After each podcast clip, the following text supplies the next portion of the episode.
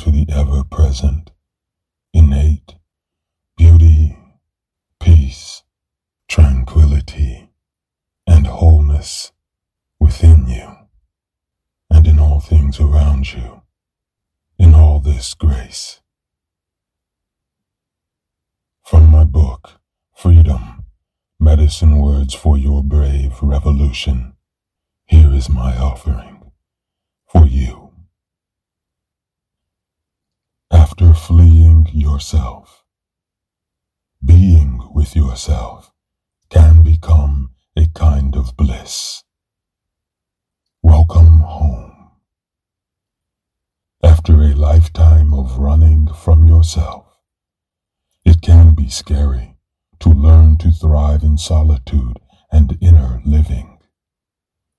One day, though, you will wonder how you ever lived without the companionship of your own soul. The one who wants you most will always be you. As you heal and grow, you discover that your painful longing wasn't for others.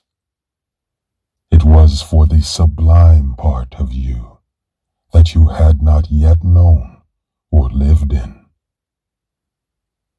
Once you arrive there, all other relationships feel less like an anxious need and more like a light and joyful gift.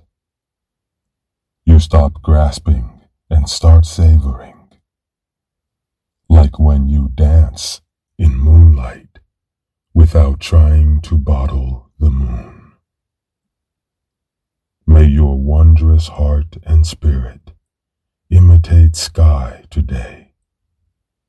Wide open, unencumbered, and light as air. May the womb of life wrap its sacred self around you, a ceremonial blanket of care and assurance. May you be birthed into the bright light of your purpose and calling. May your giftedness spill out into the world, a treasure for all living things. May you suckle from the milk of true everlasting peace and sing a song that speaks your splendid